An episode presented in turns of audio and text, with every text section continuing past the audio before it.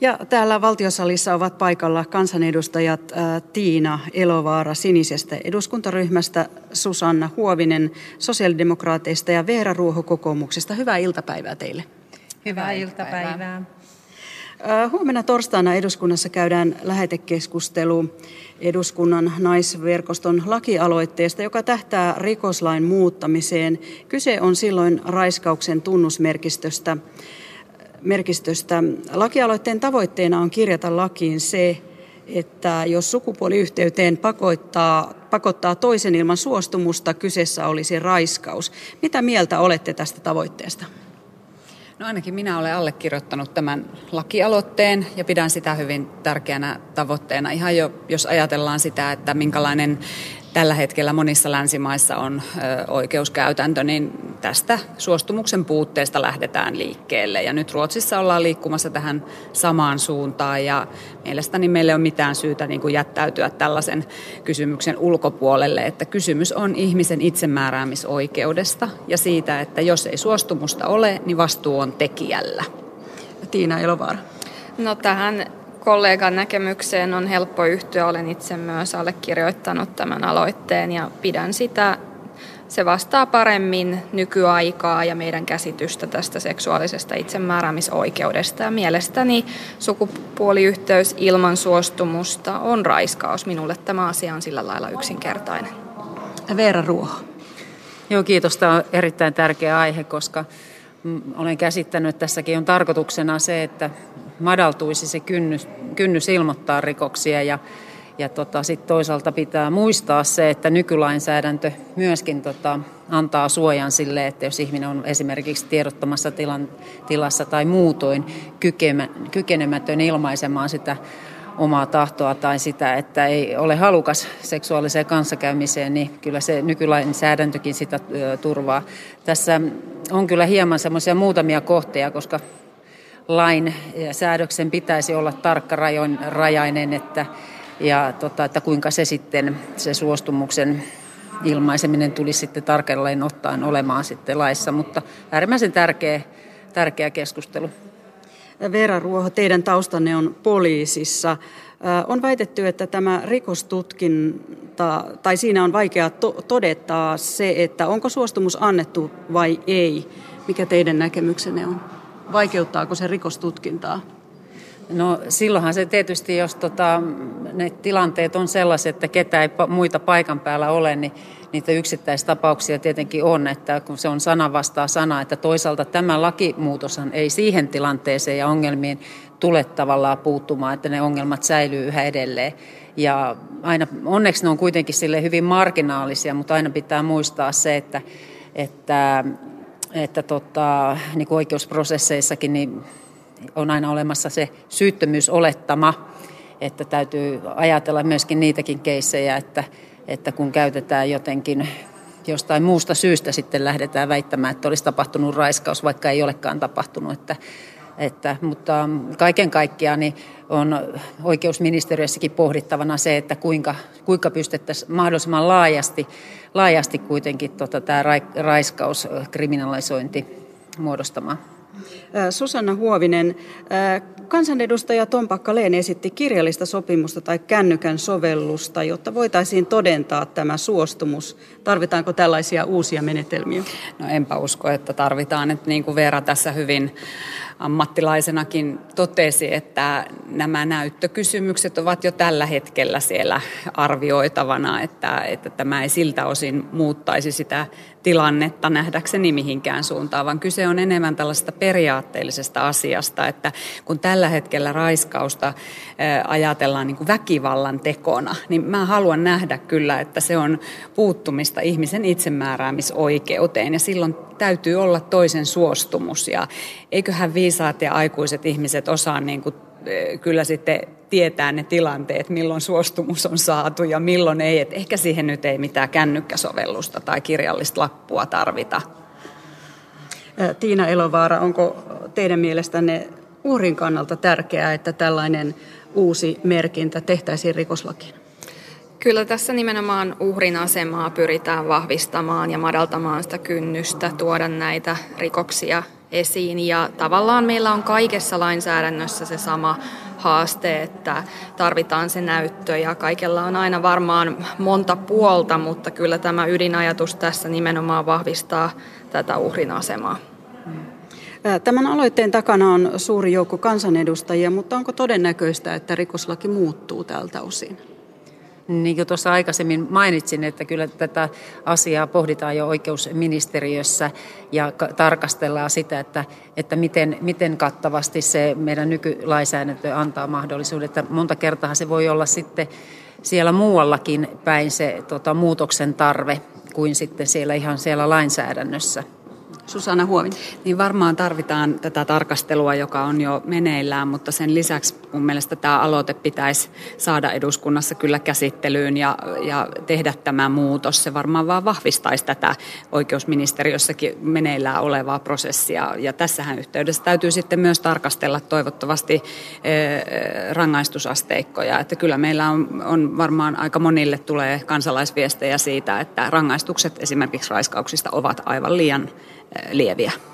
Tiina Elovar. Vielä lyhyesti tästä suostumuksen puutteesta, että jos henkilö ei ole täysin varma siitä, että onko toinen suostuvainen siihen tilanteeseen, niin hänellä on vastuu tarvittaessa myös kysyä.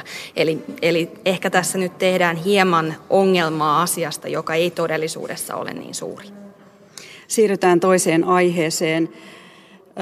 Vammaisjärjestöt jättivät uuden kansalaisaloitteen tänään eduskunnan puhemiehelle. Yli 72 000 allekirjoittajaa vaatii, että vammaisten asemaa, elämän mittaista apua ja tukea pohdittaessa ei kilpailutettaisi. Esimerkkejä tästä ovat esimerkiksi asumispalvelut ja puhe- ja tulkkauspalvelut. Voitaisiinko kilpailutuksesta tältä osin luopua, Susanna Huovinen? Niin kyllä tämä aloite on todella tärkeä ja mä ainakin haluan kiittää kaikkia, jotka ovat olleet tätä aloitetta viemässä eteenpäin, että nimenomaan niiden ihmisten kohdalta, joiden elämäntilanne on sellainen, että he tarvitsevat ympärivuorokautista apua ja tukea ja hoivaa, niin näiden jatkuvien kilpailutusten kourissa oleminen ei ole niin kuin järkevää kenenkään kannalta.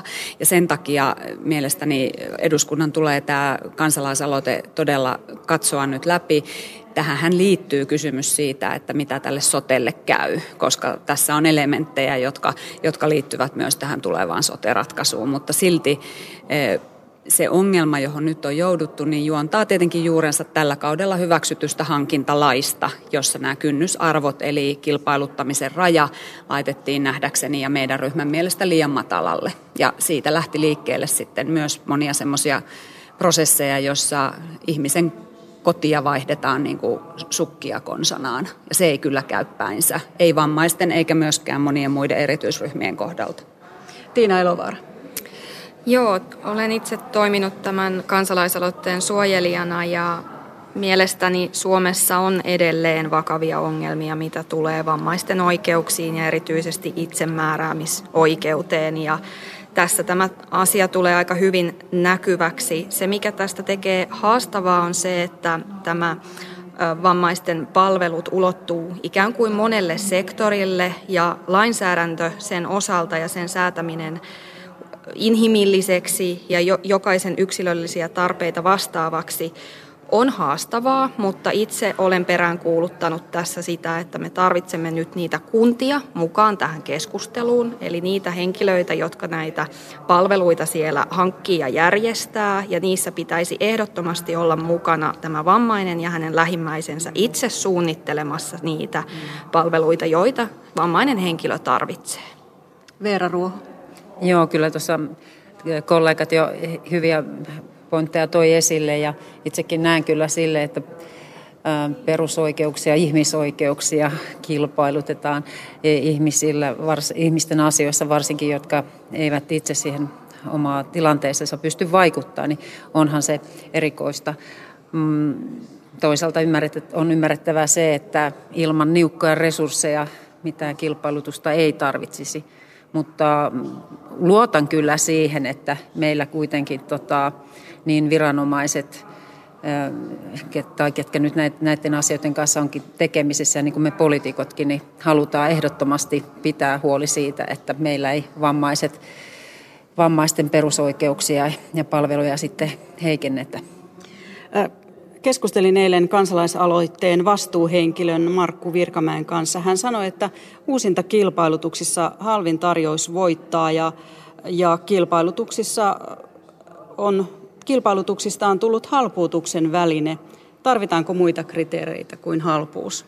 Tietenkin tarvitaan ja juuri tästä syystä mielestäni tämä aloite on, on ehdottoman paikallaan ja, ja, ja ylipäätään se, että tämän tyyppisiä pitkäkestoisia sopimuksia lähdetään kilpailuttamaan, niin se on minusta se suurin ongelma tässä.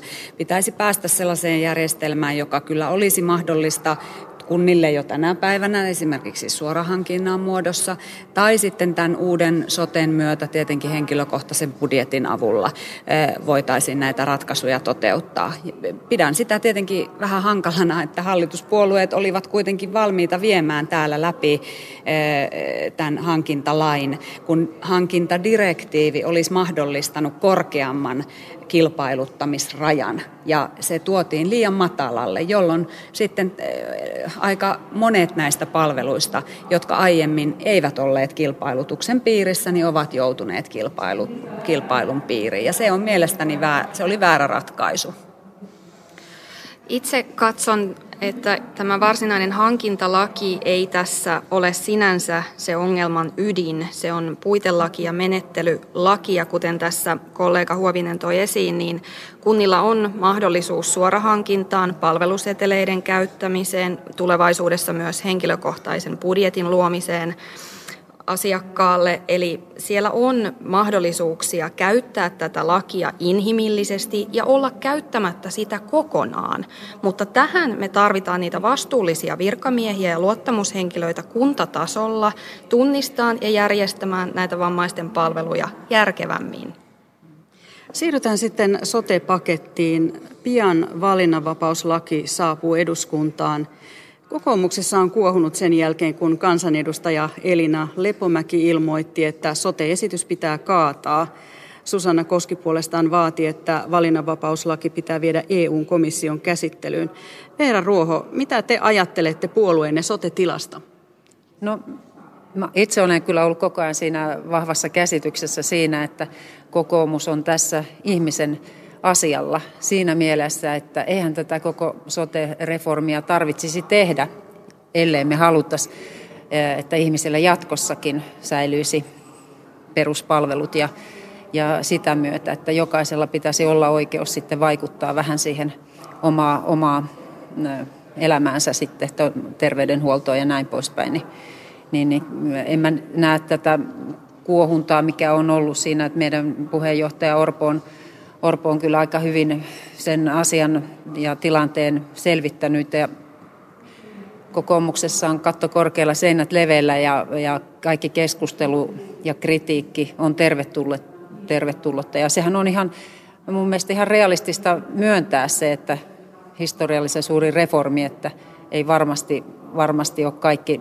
päivänselvää, että miten, miten se tulee kaiken kaikkiaan onnistumaan. Ja olennaista onkin sitten olla ketterä ja joustava sitten, että korjataan niitä virheliikkeitä? No sekä Lepomäki että Koski pelkäävät, että valinnanvapausmalli saatetaan joutua perumaan tai että se jää jumiin EU-hun ja jäljelle jää vain maakuntahallinto. Millaisia ajatuksia tämä herättää? No herättää monenlaisiakin ajatuksia, mutta ensin on pakko kyllä sanoa tähän, että todellakin on historiallinen ja merkittävä uudistus ja ja on varmasti hankalaa viedä eteenpäin, varsinkin tällaisella aikataululla, jonka hallitus nyt on tähän loppusuoralle itselleen asettanut. Eh, kuitenkin pitäisi muistaa, että tässä on laaja asiantuntijoiden joukko, joka on pitkin matkaa varoittanut ja kritisoinut hyvin monia osia eh, tästä sote-paketista, myöskin tätä valinnanvapauskohtaa. Siihen liittyy paitsi asiakkaan näkökulmasta se, että voi olla hyvin mahdollista, että luukkuja tulee lisää tämän järjestelmän seurauksena, kun piti päinvastoin koota näitä palveluita saumattomiksi ketjuiksi asiakkaan näkökulmasta. Ja toinen iso kysymys on tietenkin se, että millä tavalla sitten pystytään turvaamaan jatkossa nämä esimerkiksi laadukkaat erikoissairaanhoidon palvelut, kun ei tästä nyt näytä syntyvän sellaisia kustannussäästöjä, joita on esitetty. Ja tämän arvion on esittänyt esimerkiksi talouspolitiikan arviointineuvosto. Että mun vakava viesti olisi kyllä nyt hallituksen suuntaan, että vielä kertaalleen arvioitaisiin se, että kannattaako tällä aikataululla ja tällä mallilla edetä tämän ison ja mittavan uudistuksen kanssa. Tiina Elovaara. Henkilökohtaisesti katson tätä uudistusta en ehkä niinkään säästö, säästöjen näkökulmasta, vaan ennen kaikkea rakenteiden uudistamisena. Ja odotan kyllä paljon tältä eduskuntakierrokselta ja valiokuntien näkemyksiltä ja toivon, että mallia myös kehitetään siltä pohjalta, mitä mitä palautetta eduskunta ja muut tahot antavat, mutta pidän yhtä vaarallisena sitä, että tämä uudistus jälleen kerran pysähtyy tai sitä lykätään, kuin sitä, että se mahdollisine pikoineenkin viedään eteenpäin, sillä näin iso malli ei koskaan ole täydellinen, se ei ole valmis, kun se toteutetaan, vaan sit sen täytyy elää, kehittyä, muuttua ajassa vuosien aikana. Ja tämä on mielestäni täysin selvää. Veera Ruoho. Joo, Espoossa olin sosiaali- ja terveyslautakunnassa ja kyllä siellä nyt tuli esille se nykytilanne, että kyllä muutosta tarvitaan, että ihmisten pitää päästä oikea-aikaisesti saamaan sitä laadukasta oikeaa hoitoa. Sitä kautta saadaan niitä säästöjä kukaan ei varmaan kyseenalaista sitä, etteikö sote-uudistusta tarvita. Hyvänen aika viime kauden loppupuolella sain vetää tätä prosessia, jossa kaikki kahdeksan puoluetta olivat mukana. Mutta valitettavasti se malli, johon me silloin päädymme, on kovin erilainen kuin mitä nyt viedään eteenpäin. Ja tämä on se minun huoleni, että, että ei pitäisi tehdä näin kauaskantoisia. Siis tämähän on vuosikymmeniin suurin uudistus suomalaisessa yhteiskunnassa ei pelkkä sote, vaan myöskin sitten tämä maakuntaosio tässä, niin olisin toivonut, että hallitus olisi voinut jatkaa parlamentaarista valmistelua, jolloin yli vaalikausien ulottuen oltaisiin voitu oikeasti olla mukana kaikki tässä uudistuksessa. Ja tämä on se mun huoleni, että mä ymmärrän, että sote tarvitaan, mutta ei mikä tahansa sote. Ja se mua huolettaa, että nyt esimerkiksi tämä markkinoiden avaaminen monien palveluiden osalta saattaa johtaa sellaiseen tilanteeseen, mistä esimerkiksi kokoomuksen kansanedustajat on puhuneet, että kun kertaalleen avataan joku asia markkinoille, niin vaikka haluttaisiinkin jatkossa perua se päätös, niin se ei välttämättä olekaan mahdollista. Mitä me silloin teemme? Että se on paljon sellaisia yksityiskohtia, jotka eivät välttämättä vielä ole ihan auenneet kaikille kansanedustajillekaan. Tiina Elovaara. Niin, t- tässä on Huovinen esittää oikein hyvää, hyvää kritiikkiä mielestäni tässä. Luulen, että tässä on hieman haasteena ollut se, että kun tästä on ollut aika monta tahoa tekemässä niin kuin kuuluukin, mutta toisaalta meidän täytyy tunnustaa sekin, että tätä on kymmenen vuotta yritetty. Eli jonkun hallituksen täytyy pystyä toteuttamaan tämä uudistus tavalla tai toisella ja toivottavasti mahdollisimman hyvällä tavalla. Tämä ja, ja t- tämä, oikeastaan tämä keskustelu kertoo siitä tämän uudistuksen vaikeudesta mm. tulevaisuuteen, mutta jos itse alleviivaisin jotakin siitä, niin pidän tärkeänä sitä, että jos kun tämä kritiikki koskien tätä markkina, markkinavoimia, isoja yhtiöitä tässä on ollut tapetilla, että nämä isot yhtiöt, heidän verotietonsa olisivat julkisia. Tulen tätä toivomaan ja, ja esittämään yhä edelleen, ja tämä on käsittääkseni aika hyvin toteutumassa. Ja tietysti yksi sitten edellytys olisi se, että, että yhtiöt maksaisivat verojansa Suomeen. Nämä on mielestäni hirveän tärkeitä seikkoja. Otan tähän vielä yhden yksityiskohdan maakuntahallinnosta. Voiko teidän mielestänne ministeri olla siellä mukana? Tarkoitat siis vaaleissa, vaaleissa. ja maakunta, ylipäätään maakuntavaltuutettuna. No, Tämä on, tämä on minu, minusta kyllä iso kysymys. Ylipäätään toivoisin keskustelua siitä, että voiko kansanedustajana istua niin kuin kolmella pallilla, että on kuntapäättäjä, maakuntapäättäjä ja kansanedustaja. Siinä tulee jo ajankäyttöresurssit, mutta minusta ministeri ei voi näissä tehtävissä toimia. No niin, me, meidän aikamme taitaakin tässä loppua. Keskustelemassa olivat kansanedustajat Tiina Elovaara Sinisistä, Susanna Huovinen SDPstä ja Veera Ruoho kokoomuksesta.